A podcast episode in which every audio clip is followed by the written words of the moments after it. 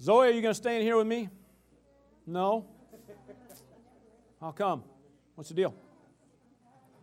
You going to go have fun in there? All right. Hey, I'm talking to you, Zoe.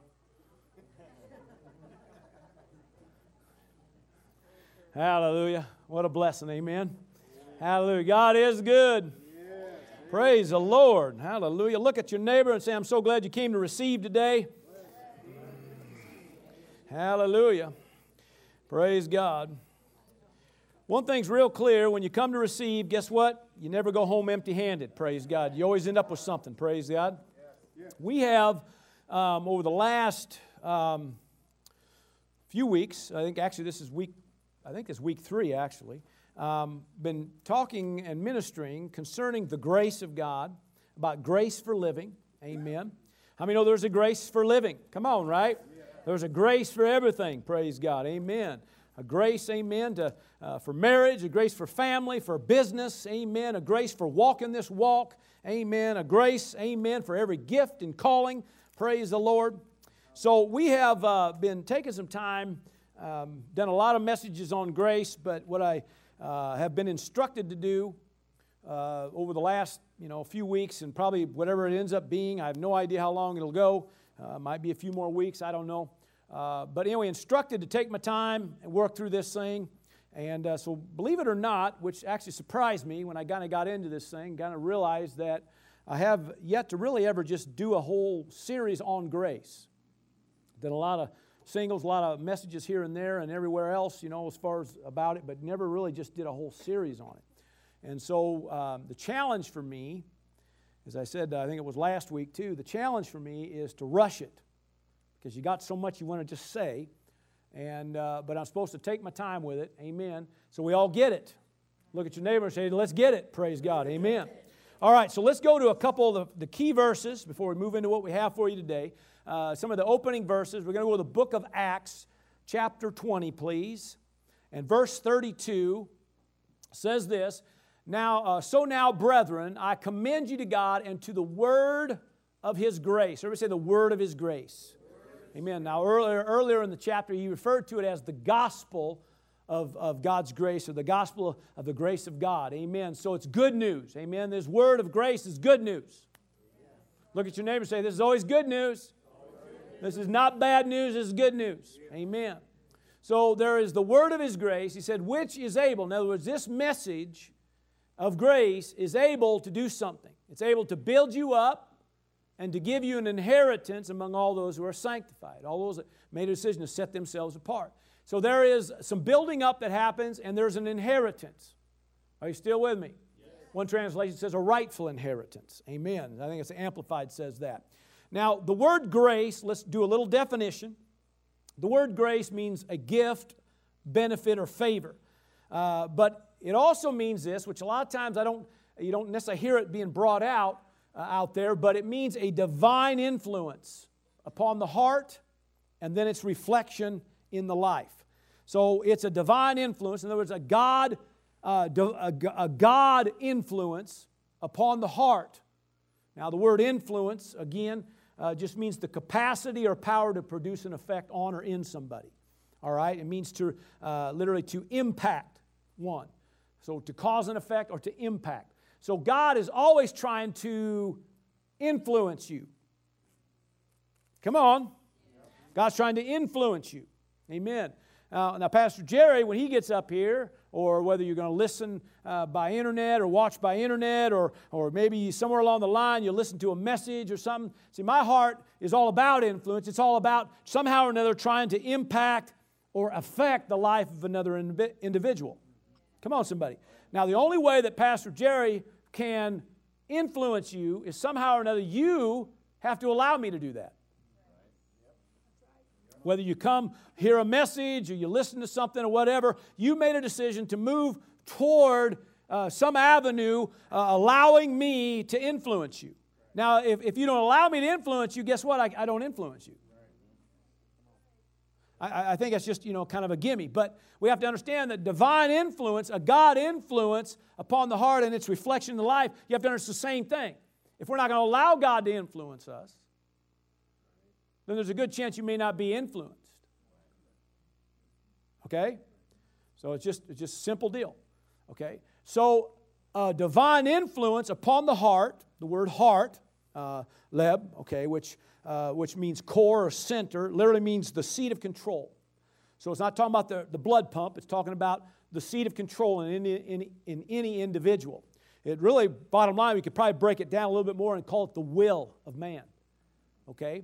So uh, Jesus said, out of the heart of man, the mouth speaks, out of the heart of man, uh, the issues of life come, out of the heart of man comes the good, the bad, and the ugly. Are you still with me? Good, bad, and ugly. So everything. So a lot of times, you know, you know, somebody might say, you know, they're doing a lot of uh, negative stuff, and, and somebody say, well, their heart's good. Well, actually, no. Come on. According to Jesus, you know. Now they have the potential to be good. Don't, don't, you know, shut me down now. But you have to understand that the reason they're doing what they're doing is because of what's reflecting from their heart. Okay? So if there's bad influence, there's probably going to be a negative or bad reflection. Am I in the right house?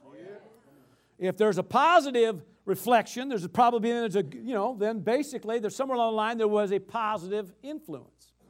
Okay, so God wants to influence the heart, the seat of control. Why? To affect your decision making, to affect amen, the reflection, hallelujah, your words, your actions, everything that you do, if He can get involved with this, amen, to influence the heart, then guess what? Your life starts, uh, you know, changing and shifting and starts manifesting what's in the heart. Are you still with me? So, divine influence, amen. So, uh, when a divine influence, this grace comes upon uh, any individual, there's some things that begin to happen. One, uh, th- there's some building that goes on. It means to build upon. There's things that begin to be constructed and built and handled and dealt with in your life. Amen. Begins to build things, begins to change and adjust and make you uh, the men and women of God that you're called to be, praise God. Which is able to build you up and it says to give you an inheritance. Everybody say an inheritance. Now, an inheritance, the word means possession, portion, allotment, but literally means your lot. In other words, like um, we would use the phrase your lot in life, or that's just my lot in life. Well, that's this is what he's talking about. There's a lot that all of us have. Now, it should be good, and in God, it's a good allotment. Come on, somebody. So there's a lot. Now, the word uh, a lot, or like as refer, referred to as the lot in life, refers to a fate, fortune, future, destiny. So basically, what he's saying is if you allow the message of grace to come in and you'll receive it, come on, then we can build upon some things in your life and we can move you towards your destiny, move you towards your future move you towards your lot in life. Are you still with me? Because you have an inheritance in God that belongs to you. Amen. And so, if we will receive it, guess what? Praise God, we'll succeed. Praise God. Let's do the Romans 8, uh, Romans 5, pardon me, Romans 5, 17. It says this For if by one man's offense death reigned through the one, talking about what the first Adam or what Adam did, much more those who receive the abundance of grace Everybody say the abundance of grace. Abundance. Everybody say receive. receive. Hallelujah. I mean, literally means to seize what's been offered. So something's being offered to you, but you got to seize it. Seize the abundance of grace. Everybody say abundance. abundance. There's no shortage of grace. Grace is a free gift if you'll take it. Come on. And there's a bunch of it. It doesn't matter what you what you're dealing with, what you're going through, where you're at, what's happening. Every area of your life there is a grace, there's an abundance of grace, amen, of divine influence. The more you'll let God into any area of your life, the more God will roll in here, praise God, and influence you why? So it can be reflected from your heart, praise God. Amen. All right, so he said if you will receive this abundance of grace and of the gift of righteousness. Earlier in the uh, chapter there, it calls it a free gift of righteousness. Amen. In other words, you're going to walk in a place of right standing with God. Amen. Which is definitely key. The word even says er, uh, later in this chapter that grace actually reigns through righteousness. So, in other words, amen, you receive who He's made you to be, Amen. And you'll be able to walk with confidence and assurance, praise God. Amen. Drawing on grace. Amen. Getting ahead of myself, but we'll see that here in the next verse. Amen. But it says this abundance of grace and of the gift of righteousness, what'll happen? Well, it says you'll reign in life. So we're talking about a grace for living. The word reign here means, literally means uh, the, the, the, uh, the, the foundation of power, is what it means. A foundation of power. And it refers to uh, stability, confidence. Literally means to rule and reign as a king. Some translation will even bring that out. Amen. So, in other words, you reign as, as the men and women of God, people of royalty, people like, amen, you should be reigning in life. Amen. amen. Taking ground, conquering, amen, overcoming, amen. Well, how does that happen? Well, one big key is receiving the abundance of grace and of that free gift of righteousness. Amen. And when you do that, you will begin to reign in life. Next verse, Hebrews 4, verse 16. I got to give some of this in order to keep moving forward here, but let us therefore come boldly. Everybody say boldly. boldly. With confidence. That's why righteousness, that's why grace reigns through righteousness. Because then you can come to God with confidence and boldness. Amen. You're not going to come to God out of shame or guilt. In fact, most people won't even go to God in shame, guilt, or condemnation. Are you hearing me? Most people will not even move toward God. They're running from God because they're, they're you know, they don't feel you know, adequate or they don't feel uh, you know, whatever. Their past, their mistakes, their failures, their uh, flops, whatever you want to call them, amen, have, have kept them back because they feel like they're not deserving or something. Well, the Word says that shouldn't be a problem. God's already paid a price, already made this thing right, made you the righteousness of God. Come on, somebody. As a result of it, you can come with confidence and boldness to what? The throne of grace. Listen, if you want the grace of God, you're going to have to move toward the God of grace. Come on, somebody. The throne of grace. And it says, when you do, you obtain mercy, but you find or discover, that word means, grace to help in time of need. Now, we have spent over the last several weeks, or actually, last two weeks, pardon me, uh, just talking about moving toward God and why we have to move toward God to draw on grace. Amen. We're not taking away the fact that grace is a free gift, but all God is asking is, would you please come to the house and pick it up? You have a gift sitting there for you. Come and get it. Amen. I use the illustration. I've done it both weeks here, and I'll use it again today. If Pastor Jerry called you up and said, Listen, I got something I, I bought for you, I want you to have it. And, um, you know, it's a pretty cool gift, and, you know, maybe might be something that you say, Hey, man, I've been, been praying for that for, man, there it is. We got it now. Praise God. It's, it's all for you, no strings attached. It's yours. Uh, the only problem is, I, I wish you just, would you come over to the house to pick it up? All right? Just come to the house and pick it up. Now, that didn't, that didn't take away of anything of it being free, did it? All I'm asking is, you know, drive a couple miles, come out to the house and pick it up, amen, and you can, you can, you know, drive on back off the lane, uh, out the lane with it. Praise God. Come on, somebody, whatever. The point is, it's your gift, it's a free gift, but all I'm asking is just come to the house. Well, it ain't no different. Grace ain't no different. God just says, listen, you can have all you want. There's an abundance of it. There's divine influence for anything and everything you could possibly want. He just says, would you please just come over to the house? Come and hang out with me. See, it's hard to let Mr. Divine influence you if you're not going to hang out with Mr. Divine. Amen. Amen. So we spent, uh, especially a lot of last week, talking about showing you different references about grace and the need to move toward it, to go receive it, to go obtain it, to go grab it, praise God, to find it. All these references talk about you moving toward God to grab grace. Now, there's been a lot of confusion about grace over the years. And the only reason, really, to, the bottom line is, is we mix it with mercy. Mercy and grace are two different things. Are you hearing me? And a lot of times we lump them together. In fact, if you, you know, if you even just stop and think about your own conversation, a lot of times we say, you know, you know, I'm just drawing on the, on the mercy and grace of God. We'll just lump them together. Now, there's nothing wrong with that statement in itself, but the point being is a lot of times in our head, we have a tendency to kind of lump them together. Now, they work together, but they're not the same thing. So we have a tendency to look at grace as though it's mercy when it ain't mercy. And so there becomes a little bit of conflict when you start talking about coming and getting hold of your grace. Everybody says, well, wait a minute now. Uh, you know, God gives you grace. Listen, the word says this, okay? Um, I'm not going to go to all these references. We did the last two weeks, but I'll, I'll go ahead and say this. The word says you can fall short of the grace of God. You can be deficient of it or lack it, according to Hebrews 12. He, Acts 13 says that you, you have to continue in the grace of God, which means there's opportunity you may not. Galatians 2 says that you're not to set aside or frustrate or nullify or make void the grace of God. Galatians 5 says that you can fall from grace or be driven off course from grace. Are you still with me? So if it was just based on God alone, had nothing to do with you at all, if you had no part to play in it, then these verses wouldn't be valid.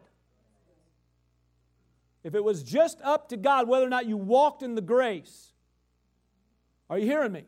So God says, listen, it's all available, it's all free, there's an abundance, and if you come and get it, you can walk in it in every area of your life, never have a shortage of it, and you can succeed and reign in life, walking built up and fulfilling, hallelujah, your calling, your destiny, walking in your inheritance, praise God.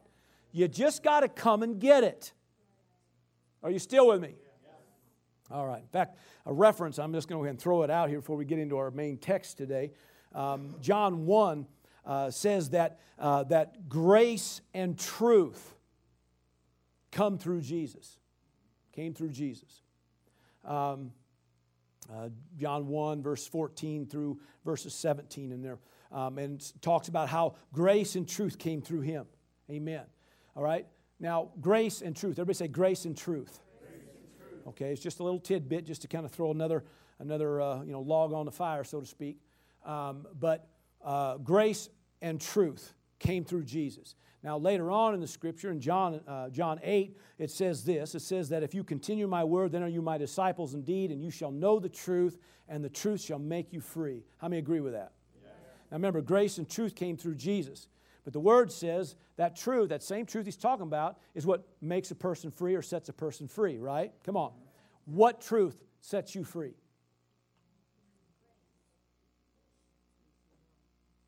In context, put John 8 and uh, verse 31 and 32 up there. Put, uh, be verse 32. Put that verse up there. All right. And you shall know, most, a lot of people have this as a refrigerator verse. It's one of those things you'll have on plaques and you'll have on hanging on the wall. It says you shall know the truth and the truth will make you free. So what makes you free? The truth you know.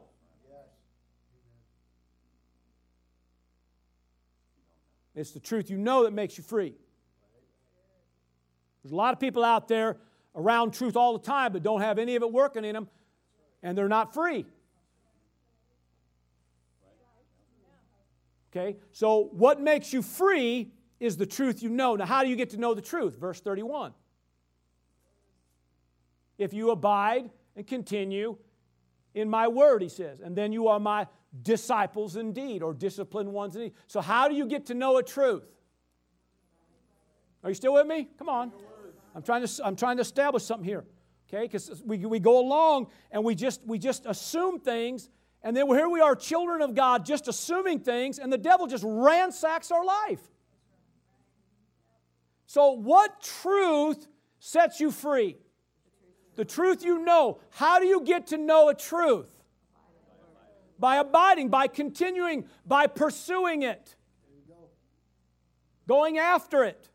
So, if grace and truth came through Jesus, it's available, it's all available, but you had to pursue truth to know the truth, to be free because of the truth you know. So, why is it so difficult to hear the message when we say you have to pursue the God of grace to receive the grace of God? Why is that so difficult?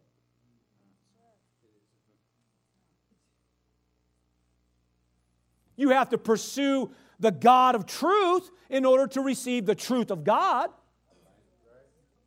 And if both came through Jesus, then why is it so complicated to see one as one you pursue and the other one you struggle with? It's the same thing. Are you still with me? All right. So, with that said, let's go to Ephesians chapter 2.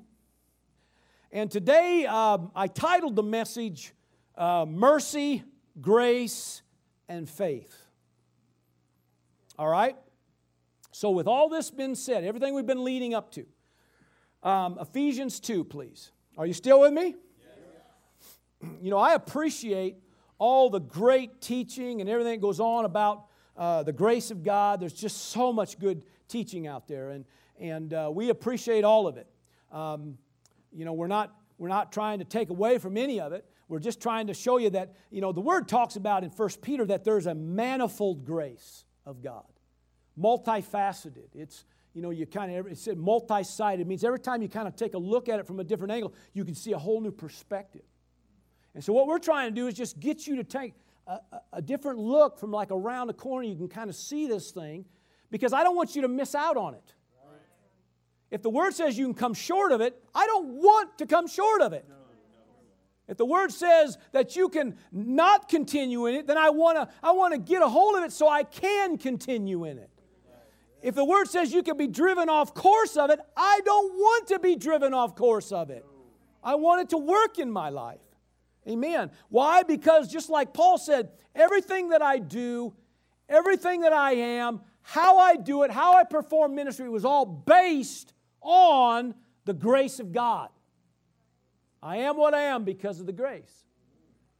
And really, to be honest, Paul does more teaching about the grace of God than anybody else because he got a revelation of it uh, Ephesians 3 and Romans 15, uh, uh, 1 Corinthians 15, all Paul lets it be known, amen, the reason I can do this is because of grace. Amen. So he gives us insight about how to get that grace. All right, so with that said, Ephesians 2, verse 4, please. Hallelujah. Are you with me? Okay, but God, who is rich in mercy. Oh, hallelujah. Look at your neighbor and say, He's rich in mercy he's abounding in it. He literally means to be wealthy in mercy. Amen. Hallelujah. Because of his great love. In other words, that mercy is extended. Why? Because of his love. The word said, For God so loved the world that he gave his only begotten Son, right? Come on, right? Whoever believe on him will not perish but have everlasting life. Hallelujah. Jesus came. He paid a price for you and me. Hallelujah. There was a price paid. Why? Because God is in love with mankind. And because of that love and because of all that Jesus did, there's mercy that is being extended all the time. You still with me? So, God, who is rich in mercy, because of his great love with which he loved us, even when we were dead in trespasses, sins, mistakes, all that yuck in the past, even when we were dead in trespasses, he made us alive together with Christ. By grace you've been saved. Now, you notice it's in parentheses. Now, the writer put that in there uh, for a reason, but the bottom line, the reason being is because he's trying to show you there's a distinction between mercy and grace. Okay? Hang on. Verse 6. And he, not only has he made us alive together, he's raised us up together. Hallelujah. He made us sit together in heavenly places in Christ Jesus. See, right now, regardless of where you're at in your walk, this is what He's already done. He made you alive together with Him. He raised you up together with Him. He's made you, even right now, positionally seated together with Him in heavenly places. That's not talking about someday, talking about right now. Right now, because of what Jesus did through that mercy, hallelujah, made a way right here because of where you're right now, you're not only raised up, hallelujah, you're seated together with Him. Praise God. Come on, somebody. Now, that's basically another way of just saying you've been made now the righteousness of God. Just another way of saying it. You've been brought into a place of right standing. Right now. You don't have to try to earn anything. You don't have to try to force anything. You're not trying to get God to love you. You're not trying to get God to accept you. You're already accepted. You're already in. You've already been raised up. You've already been positioned in Him. Come on, somebody. You're already the righteousness of God. Why? Mercy. Because of God's love, mercy was extended to take care of everything in your past. To bring you into a position and place, amen, so that at any time that you need anything, the way's already been made. There is nothing right now to hold you back or to hinder you from moving into a place of fellowship with God. Nothing. Nothing. Now, unless you let the devil lie to you. But you have every right now, no matter what has happened. You say, Well, Pastor, you just don't know. I really blew it this morning. Well, it's a good thing you came to church then. Well, Pastor, you just don't understand all last week. It's a good thing you're here hearing what you're hearing today. Praise God, because this word of grace, hallelujah, we're talking about, what we're dealing with, praise God today, this is what you need to hear to bring you into who you got to be. But you have to understand that first and foremost, because of His mercy, it made a way that regardless of your past, there is no longer any hindrances, nothing can hold you back from time spent with God. Why is that? Because you have to spend time with God if you want grace.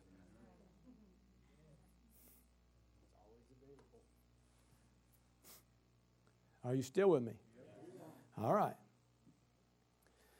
So, verse uh, 7 that in the ages to come he might show the exceeding riches of his grace in his kindness toward us in Christ Jesus. For by grace you have been saved through faith, and that not of yourselves, it is a gift of God, not of works, lest any man should boast. For we are his workmanship, created in Christ Jesus. Why? Well, for good works. It wasn't your works that saved you, but you've been created for good works.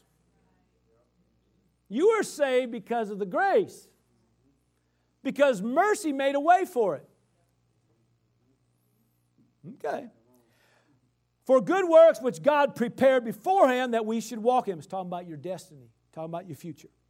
All right, now let's define this. We're going to define uh, mercy, we're going to define uh, grace, and we're going to define faith because it's necessary.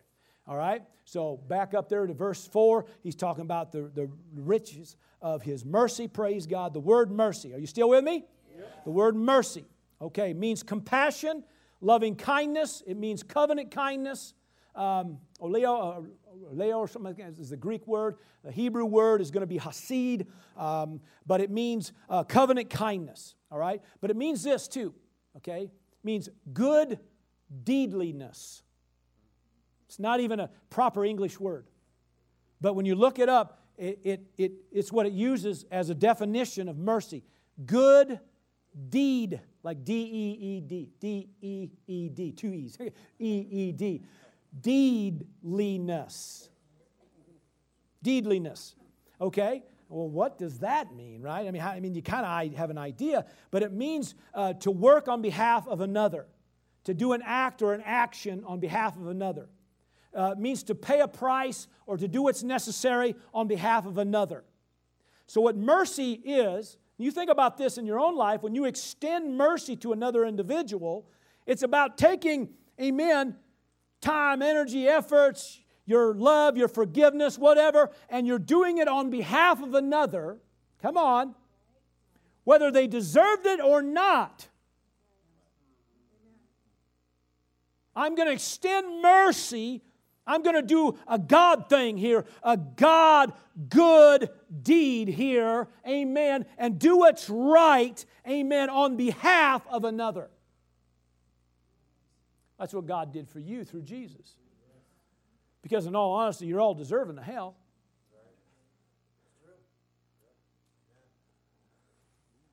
But because of his love, because of an unconditional love, agape love, okay, he sends his son, amen, because he's rich in good deedliness. He's rich in covenant kindness, amen. And so, based on the covenant that he has with Jesus. Come on, somebody. See, a lot of people say, well, it's my covenant. Well, you, you entered into the covenant because you received Jesus. But you have to remember the covenant wasn't between you and the Father, the covenant was between Jesus and the Father. And anybody who receives Jesus comes into the covenant as part of the family. You know why that is? So you can't mess it up. because otherwise we will. You know, somebody says, you know that Adam, if Adam wouldn't have blew it, man, we'd all be in, we'd all be in paradise right now. No, because you would have blew it. And then uh, your name would be in the book as the one who went down in history as the one that committed high treason. So I'm glad it was done early on. Get it out of the way, get everything done. Praise God. The second Adam comes, pays a price. Why? Because of God's great love and because He's rich in mercy, made a way, praise God, through the Son. Hallelujah. So that you and me now, at any given time, can come to the Father, praise God, to receive, amen, all that we need. Why? To be built up in our life. Why? To receive our inheritance. Why? To reign in life. Hallelujah. Through the one Jesus Christ. Hallelujah. So, mercy, amen, makes a way. So I put it this mercy eliminates every hindrance. Mercy disconnects us from our past. Amen. Anything that's behind us. In fact, we know that that's necessary because God even said in Second Corinthians, He said that, uh, you know, you're a new creation. Old things have passed away. Behold, all things become new. You know, in Philippians 3, Paul said, There's one thing I got down. I know how to let go of my past and move forward because it's necessary. Amen. See, mercy disconnects you from your past, whereas grace connects you to your future. Are you still hearing me? Now, there's a reason why we got to get a hold of this. And we don't want to confuse mercy and grace. Grace is the empowerment that you got to have amen, to move forward in your future, your destiny. But at the same time, you got to receive the mercy so that past is not what dictates your future. They work hand in hand. But you got to let each part do its part. You know, somebody will say, um, you know what, I'm not going to be like uh, I'm not going to be like my parent, or I'm not going to be like that person. Or you may say, I'm going to be like that person, and all that. And they think, well, that sounds, you know, you know, you know, if it's a good thing, it sounds like it's an admirable, admirable thing or something. But in all honesty, your past, anything back here, is not what dictates your future, good or bad. Now listen, your future is in Him. Period. If you're saying, I'm going to live this because I'm not going to be like my dad, well, that ain't how you live. Mercy disconnects you. Grace connects you. If we're living based back here, then we're not drawing on grace. And then we're, listen, we're destined to repeat history. I've had people say, oh, there's so much mistakes back there. I don't want to be like yesteryear. I don't want to be like our past. I don't want to be like, you know, the people of old. I don't, want, I don't want to be like that. And they think, so, so what they do is they try to move forward just in that. Remember, grace is a divine influence upon the heart, the seat of control to be reflected in your life. If we're not drawn on grace, we're too busy letting all of this be the influence on our heart. And as much as you say, I don't want to be like this back here, if you're not drawn on grace, you are destined to repeat history.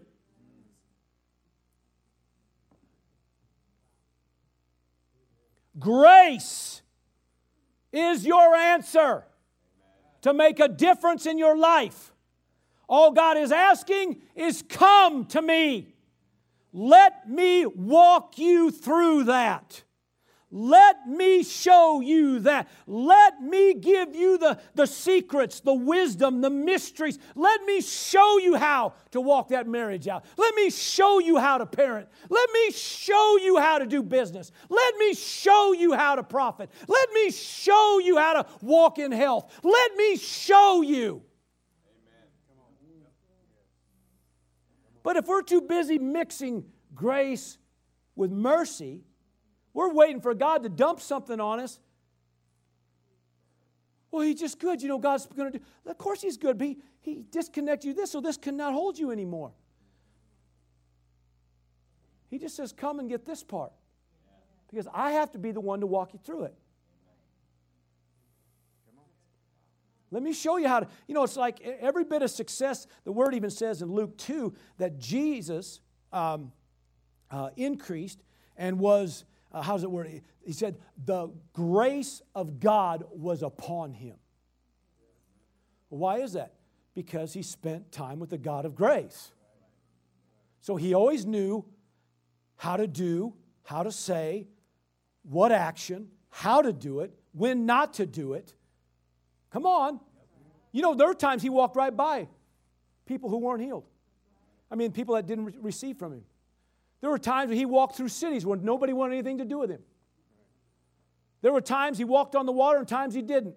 There were times he spit and rolled mud balls and smeared them in blind guys' eyes and times he didn't.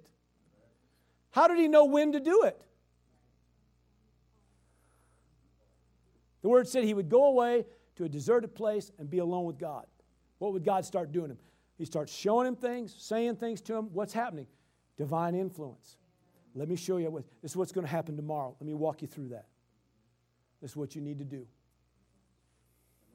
There were times he'd just get quiet. Why is he getting quiet? He's hearing. What? Divine influence. Why? What do you do with this? Hey, she needs to be stoned. What are you going to do about it?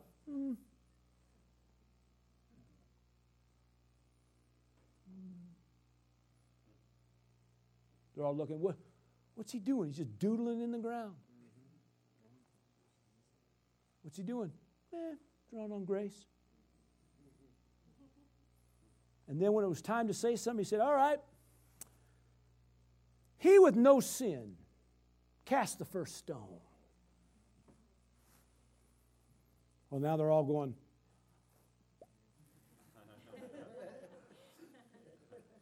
right? See, we could have got into debate here.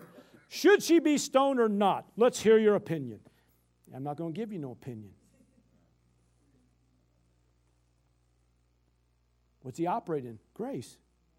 So he begins, uh, you know, he says what, what he knows. The word says, he, Jesus said himself, he said, I say nothing unless I hear the Father say it. I do nothing unless I see the Father do it. So he operates that way. Then everybody, of course, you know the story. They all get up one by one, they all leave. He turns to the woman, he says, um, Hey, woman, where's your accusers? She said, They're all gone. He said, That's right. Well, I don't accuse you either. But here's a little grace for you go and sin no more. Don't get caught up in that mess anymore. Don't go down that same road because it hangs you up. And the next time I may not be there. Are you still with me? All right. Well, anyway. All right. Let's go, uh, let's go look here. Um, chap, Ephesians. We're still in Ephesians 2. Amen. Um, okay, let's talk about the exceeding riches of his grace. Okay, remember, what's grace now again? Defined as what? A gift, favor, benefit, but a divine influence upon the heart and its reflection in the life. Now, okay, so grace is what makes the difference. Okay, it's that divine power, that divine influence. Amen to empower you and connects you to your future. All right? So, again, what was the verse we started with uh, out of uh, Acts 20, uh, verse 32? It says that that word of His grace, amen, is able to build you up and to give you a rightful inheritance. It brings you towards your destiny, it makes you the men and the women of God that you're called to be. Are you still with me? So, here, now, so, so let's look at this. Stop trying to repair your past. Instead, prepare for your future. Are you hearing me? Are you with me? Stop letting your past pressure you and instead press towards your future. Are you still hearing me? See, don't, don't, you know, you know, sit around looking for a, a way to fix blame on the past. Instead, fix your course for the future. Receive what the mercy of God has done for you. Amen. And then draw on grace to move yourself forward. Still with me? Listen, if we don't do it, we're, destined to repeat. Some people, they, they spend most of their life just going around the mulberry bush. Here we go again. Well, I just, man, I, I, you know, I'm saved and, and I, lo- I know God and I love God. And how come I got, here I am doing this again? Well, you can love God, you can know God, and you can even be born again and never draw on grace. because you don't spend any time with God. You don't, you don't fellowship with God. You don't commune with God. You don't come into the throne of grace to obtain that mercy and draw and find and discover the, uh, the grace that's available for you. Are you still with me? Yeah. So, what happens is we, we, we, we still kind of confuse grace with mercy and would just, you know, want everything, our, uh, everything be fixed and, and just, just dump on me so it never happens again. And God, he, he dumps on your mercy, amen, so it makes a way so you can move forward not without condemnation, guilt, or inferiority, but you just keep going. And so you got to call on it again, and wait, dumps on you again, here we go again. You go a little bit further, it happens again, here we go again. I know it's nobody in here, it's all them other people. What is that? There's no grace, there's no empowerment, there's no divine influence. So what happens is we're just going along waiting for God to just fix everything. He's already fixed everything. He's already made a way for everything. He's already prepared a way so that you at any given time can come to Him and get all that you need to move yourself forward.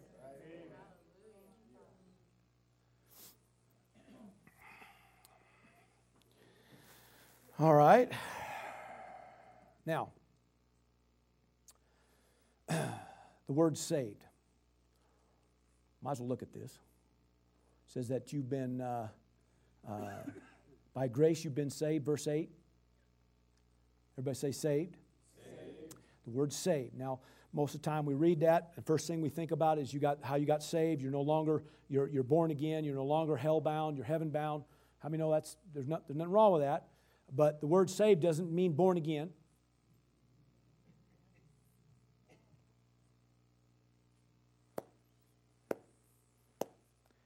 The word saved, this Greek word here is sozo. Um, the word salvation, the Greek word soteria, both same, same root word. The base just depends on how it's used in a sentence, verb versus noun, that kind of thing. But it means, you know, a total deliverance. But it's referring to, when you really break it down, it just means this saved from whatever. Anything you need saved, you can have in God. What do you need saved today? Now, it started, listen, it started with the saving of your soul. And it says here, you were saved by faith through faith, or by grace through faith. Amen. So, somewhere along the line, you know, you probably heard a message, heard something, heard somebody talking, or somewhere along the line you knew enough. Maybe it was something grandma said or something mama said or something uncle tom said or, or something that somebody said man you need god. You need to call on god. You need more of god in your life. Or whatever. Yeah well whatever whatever whatever. And one day all of a sudden you're going along and that came up. What came up? What you were influenced with. It came up. And you knew enough to say God. What happened? You got saved. In other words, that part of say, you got born again, the saving of your soul, because you knew enough to call on God. So through faith, you didn't even know what it was. You couldn't, you might not even be able to spell faith. You didn't have a clue anything about faith. So what's faith? Faith, uh, the Greek word pistis, uh, to believe in, to, re, uh, to depend on, uh, to rely on, to have confidence in, um, to trust in, to have conviction, to have assurance. All these are synonyms of this word faith. So, somewhere along the line, you knew enough to rely on God. Somehow you heard something, you knew enough to look up and call on God, you got born again, the saving of your soul, one of the greatest miracles that could ever happen to a human being, happened because you just somewhere along the line got influenced by that, and all you did was say, Yes, I want that. That, and the greatest miracle that could ever happen to a human being manifested, and you didn't even have a clue. And so God says now there's saving of everything. What do you else want saved? Well, I'd like my marriage saved. I'd like my family saved. I'd like my health saved. I'd like my I'd like safety and protection. All this all's wrapped up in that word, salvation and saved. All of it is. So if you could get born again, not even having really an understanding of what you did. All you did was somewhere there was a listen, listen, somewhere there was pursuit. You just drew near, and guess what? He draws near to you. You got born again because you made a decision to draw near to God. And all of a sudden, the greatest miracle that ever happened happened. Now, nothing else, every, I promise everything else, uh, none of it's different. It's all the same. How you get healed, how you get delivered, how you get your marriage fixed, how you get your family fixed, how you get your finances fixed, how you get all that fixed, because it's all wrapped up in this word saved or salvation, depending how it's used in the sentence. Are you still hearing me? Yeah. Now, grace, or probably mercy, grace through faith. All right? So, my future, or probably my past, has been handled. Every hindrance, every shame, guilt, mistakes, good, bad, ugly, all of it just, it's back here. Made a way so that I can move forward. So there is a future waiting me, but it says I got, I get it through grace, or probably by grace through what? Through faith. Okay. So faith is what connects you to it. Are you still with me? Now, um, best way I can say it, I guess, I guess this is kind of how it came to me.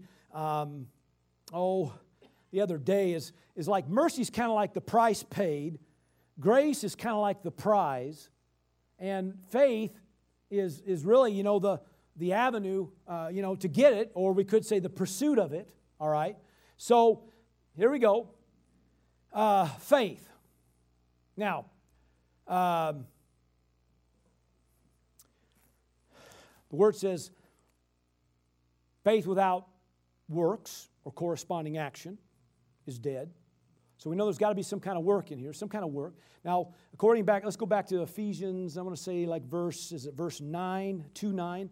Um, let's see, let's look at it now. Is that what it says here? Two, uh, I want to say around 9. Let's see, let's look at it.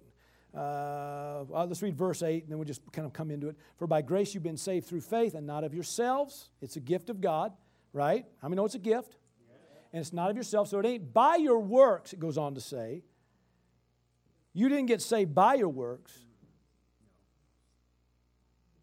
but yet you're, you're, you're made for them. And faith, the word says, without works or corresponding action is dead.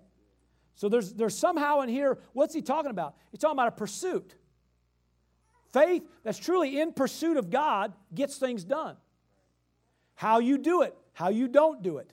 Um, let's, let's, do a, let's do a grouping of, um, I think I got like some, a couple verses in Matthew and then one in Mark, a couple in Luke. Let's do a couple of these. I want to show you something about faith a little bit because ain't none of this is complicated. It's just that God needs you to move toward it.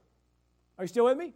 Okay, now this happened here. Um, I believe it was a couple, um, a couple, uh, is it lepers or blind? Maybe is what it was. It was a couple blind men here. It said here that he touched their eyes, saying, "According to your faith, let it be to you." So, what did they do uh, to to get that response from Jesus? Well, the word says that they called on him. They saw him walking by, and they called out, "Jesus, Son of David!" Have mercy on us. And so it stopped him. See, they made move. The word even said they were following him. Okay? So somewhere along the line, there was pursuit in them. So listen, faith, you're not saved by your works, but somewhere along the line, we ought to see something coming out of you. There ought to be some kind of pursuit in you. Amen. Somewhere you ought to be in your life, it ought to be showing that, you know, I'm depending on God here. I'm relying on God. Without God, I have nothing. See, without grace, I've got nothing. So I have to pursue God, amen, to go to grab hold of, the, of that divine influence so I can walk it out. So I have to have some kind of pursuit. Are you still with me? Uh, give me another one in Matthew. Let's do another one. Matthew uh, 9 and 22. Uh, this one says, Jesus uh, turned around, and when he saw her, said to her, Be of good cheer, daughter. Your faith has made your faith, your faith has made you well. And the woman was made well from that hour. This is the woman with the issue of blood. So what did she do? Well, somewhere in, in somewhere she did something to show her faith. And she got what it took. Amen. She got the prize because what she wanted was to be made well. Come on, right now. Listen, we're not off. We're not off the subject of grace because if you want more of grace, then this is all it is: is you make movement toward Him, because it's through faith. Well, I just don't know what to do. I just don't know what to do. I mean, it seems like everything. Listen, we'll make movement toward God. Well, I just don't know what to do. I just don't know what to do. I just don't know what to do. I just, why does my life stink? Why is my life is so bad? How come it's so ugly? How come nothing ever goes good?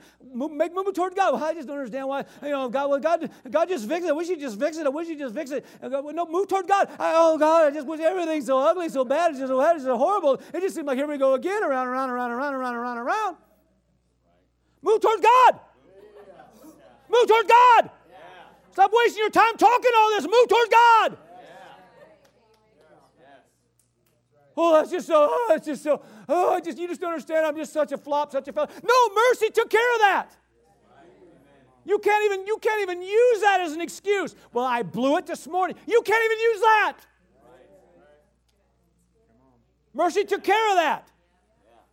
But you need grace to walk this thing through, to walk in this thing to be built up in who you are and to walk in your inheritance, to reign in life. You're going to have to have grace. So you can't just sit here and boo hoo and, and be upset and be mad and be down and, and just beat up yourself and, and get mad at everybody else and point your finger at this and point your finger at that. Why don't you stop wasting your time with all that and just move toward God? Just say, hey, Lord, I hear you have answers.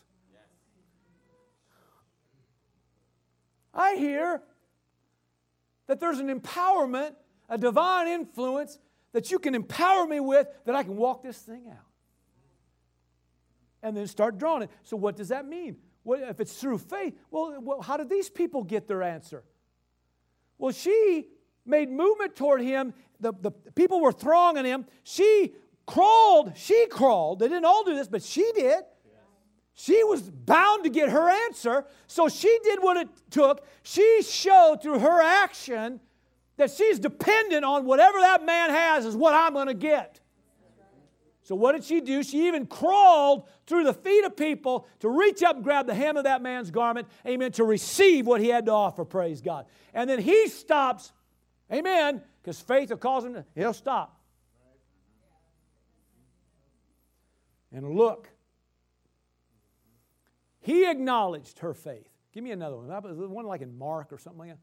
What did I get here? Mark 10. Here's another. Jesus said unto him, Go your way, your faith has made you well. And immediately he received sight and followed Jesus on the road. Praise God. Who is this? Blind Bart. Bartimaeus. Amen. So blind Bart, amen, hears that Jesus is coming down the street. He starts screaming out. Kind of same thing those other blind men did. Jesus, son of David, have mercy on me. Everybody goes, shh, shh, shh, knock it off. You're embarrassing us. Jesus! Jesus! Jesus! Jesus, son of David! Knock it off. Jesus! What are you doing? Releasing faith. Somebody says, You mean screaming releases faith? For him, it did. Why? Because he made movement. There was something. He showed through his faith, it had a corresponding action that he was dependent on what that man walking down the street had. I'm going to get. And it stopped him. And he turned, and, and when he did, when he called uh, Bartimaeus unto him, the word said he threw off his beggar's clothes, his blind man's clothes, kind of threw off the garment and went straight for him, knowing he was going to be made well, and he was. And Jesus again said, Your faith did this. Let's give another one. Let's try one in Luke. I'm about done here. Let's look at this. He said to the woman, Your faith has saved you. Go in peace. Who's he talking to? This, in context, he's talking to the woman, remember, that came into the house. Okay, the Pharisee invited Jesus in. Here comes this woman into the house and starts, kneels at his feet, starts wiping and washing his feet. Remember this? And he had, she had this um, um, uh, uh, burial ointment or whatever, however, and was uh, washing his feet with it and her tears and using her hair to dry his feet. And everybody was upset in the room because they're thinking, does he know what kind of woman this is? Well, of course he does. I mean, here she is, a sinner. They called her a sinner woman. And this guy who claims to be some prophet is letting a sinner woman touch his feet. And then he has the nerve to say, Your faith. So, what did she do? Well, she made movement toward him. What did she do? Well, she, I guess, I guess, coming forward, moving toward him, and washing his feet and drying with, amen. It showed faith. It showed, come on, somebody, obviously displayed faith, and she got her prize. Give me one more. Just we go one more. Right? Luke 17 now. Arise, go your way. Your faith has made you well. What happened to this? This was when the lepers, the ten lepers, they were, uh, they were cleansed. Go show yourself to the priest, right? And as they went, they were cleansed. The word said, one man came back. One man came back, displayed gratitude, grateful, fell at his feet, thanking him. Jesus then says, Arise, go your way. Not, you don't have to go to the priest no more. Go your way. Why? Because your faith has made you well. That word well means whole or complete.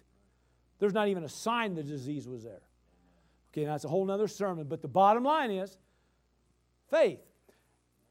You are saved. What is it you need?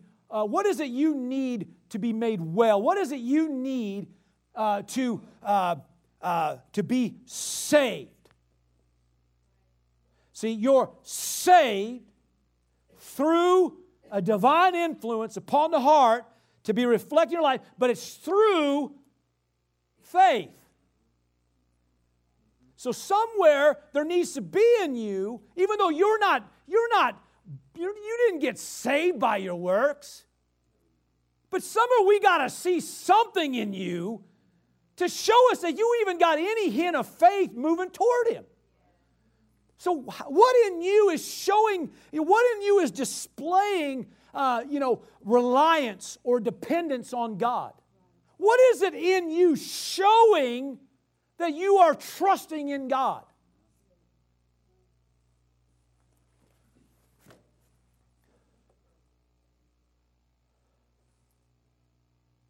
A man named Zerubbabel a governor of, of Judah. We read about you know, him in, in Zechariah. And uh, he, he has a task. And uh, his task is to rebuild the temple. He was assigned by God. You're going to do this.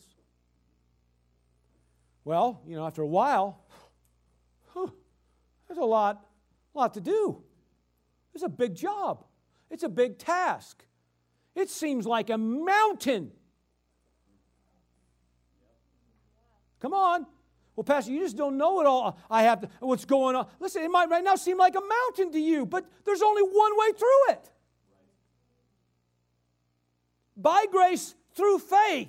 And you can get your, your breakthrough, you get your answer, you get that thing delivered, you get that thing turned around, you can come through that thing with flying colors, hallelujah, soaring like an eagle like you're supposed to. So Zerubbabel, I'm just so, I'm just so tired. I've got so much to do and I just can't do it. And so he, he lets it kind of lapse, and for a season in there, nothing gets done. And the word of the Lord came to Zerubbabel Hey, dude, you have a job to do. The calling didn't change, the leading didn't change here. You're still called to do this. Oh, I just so much. See, you're you're depending too much on your own power. He said, It's not by your, remember this verse? This was talking to Zerubbabel. It's not by your power. It's not by your might. It's not by your ability. It has nothing to do with you, son. It's by grace. And he said, with shouts of grace, grace, that mountain will become a plain. Praise God. So, his, what God said, in order for you to walk in this, you're going to have to trust me. And what you need to do is get your mouth talking the right thing. Because right now, what you're talking about, oh, I just, oh, I just, oh, I just can't. I just don't know how he expects me. I just don't know. God says, well, then let's get your words changing. So your act of faith is going to be grace. Grace. I will walk in the grace of God. I'm drawn on God's divine power. I'm drawn on divine influence. Hallelujah. I will walk this. I will fulfill this. And that mountain becomes a plain. Amen. No different. But when you spend time with God and you make movement toward God, in a sense of I'm relying on you, God, guess what? It never fails. Here comes insight. Here comes an answer. Here comes direction. Here comes a word. Here comes empowerment. Here comes the influence. Why? So you can walk this thing out right without stress, without being overwhelmed. Come on, somebody. Think about how many times we've been just as guilty as Zerubbabel. Oh, I gotta, oh, now he wants us to go to church again. God. And now I gotta work in the nursery.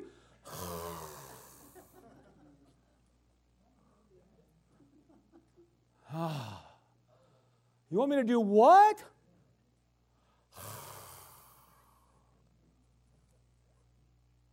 How about move toward God, get the empowerment, and then won't seem like such a big task anymore? Will give you direction and show you how to do it, and you'll probably become the best at it. All because you made movement toward God, and the promise of God is this you draw near to Him, He draws near to you. It's a promise. And it wasn't, we're finding out it ain't hard. It's just shifting your attention, drawn on Him, saying, I depend on you. You know, when you come boldly to the throne of grace, it's telling God this I can't do this without you. Now, we say that as Christians. We do it all the time. Yes, it's all about the Lord. It's, you know, it's God. it's all God. and we don't spend any time. We get wore out. We get beat down. Next thing we know, we're doing things we said we never do, saying things we never we said we never say, acting in ways we said we never act again. But it's all God. Because we know what to say religiously. But if you really believe that it's all about God and all Him, then make movement toward God. Show that through your faith.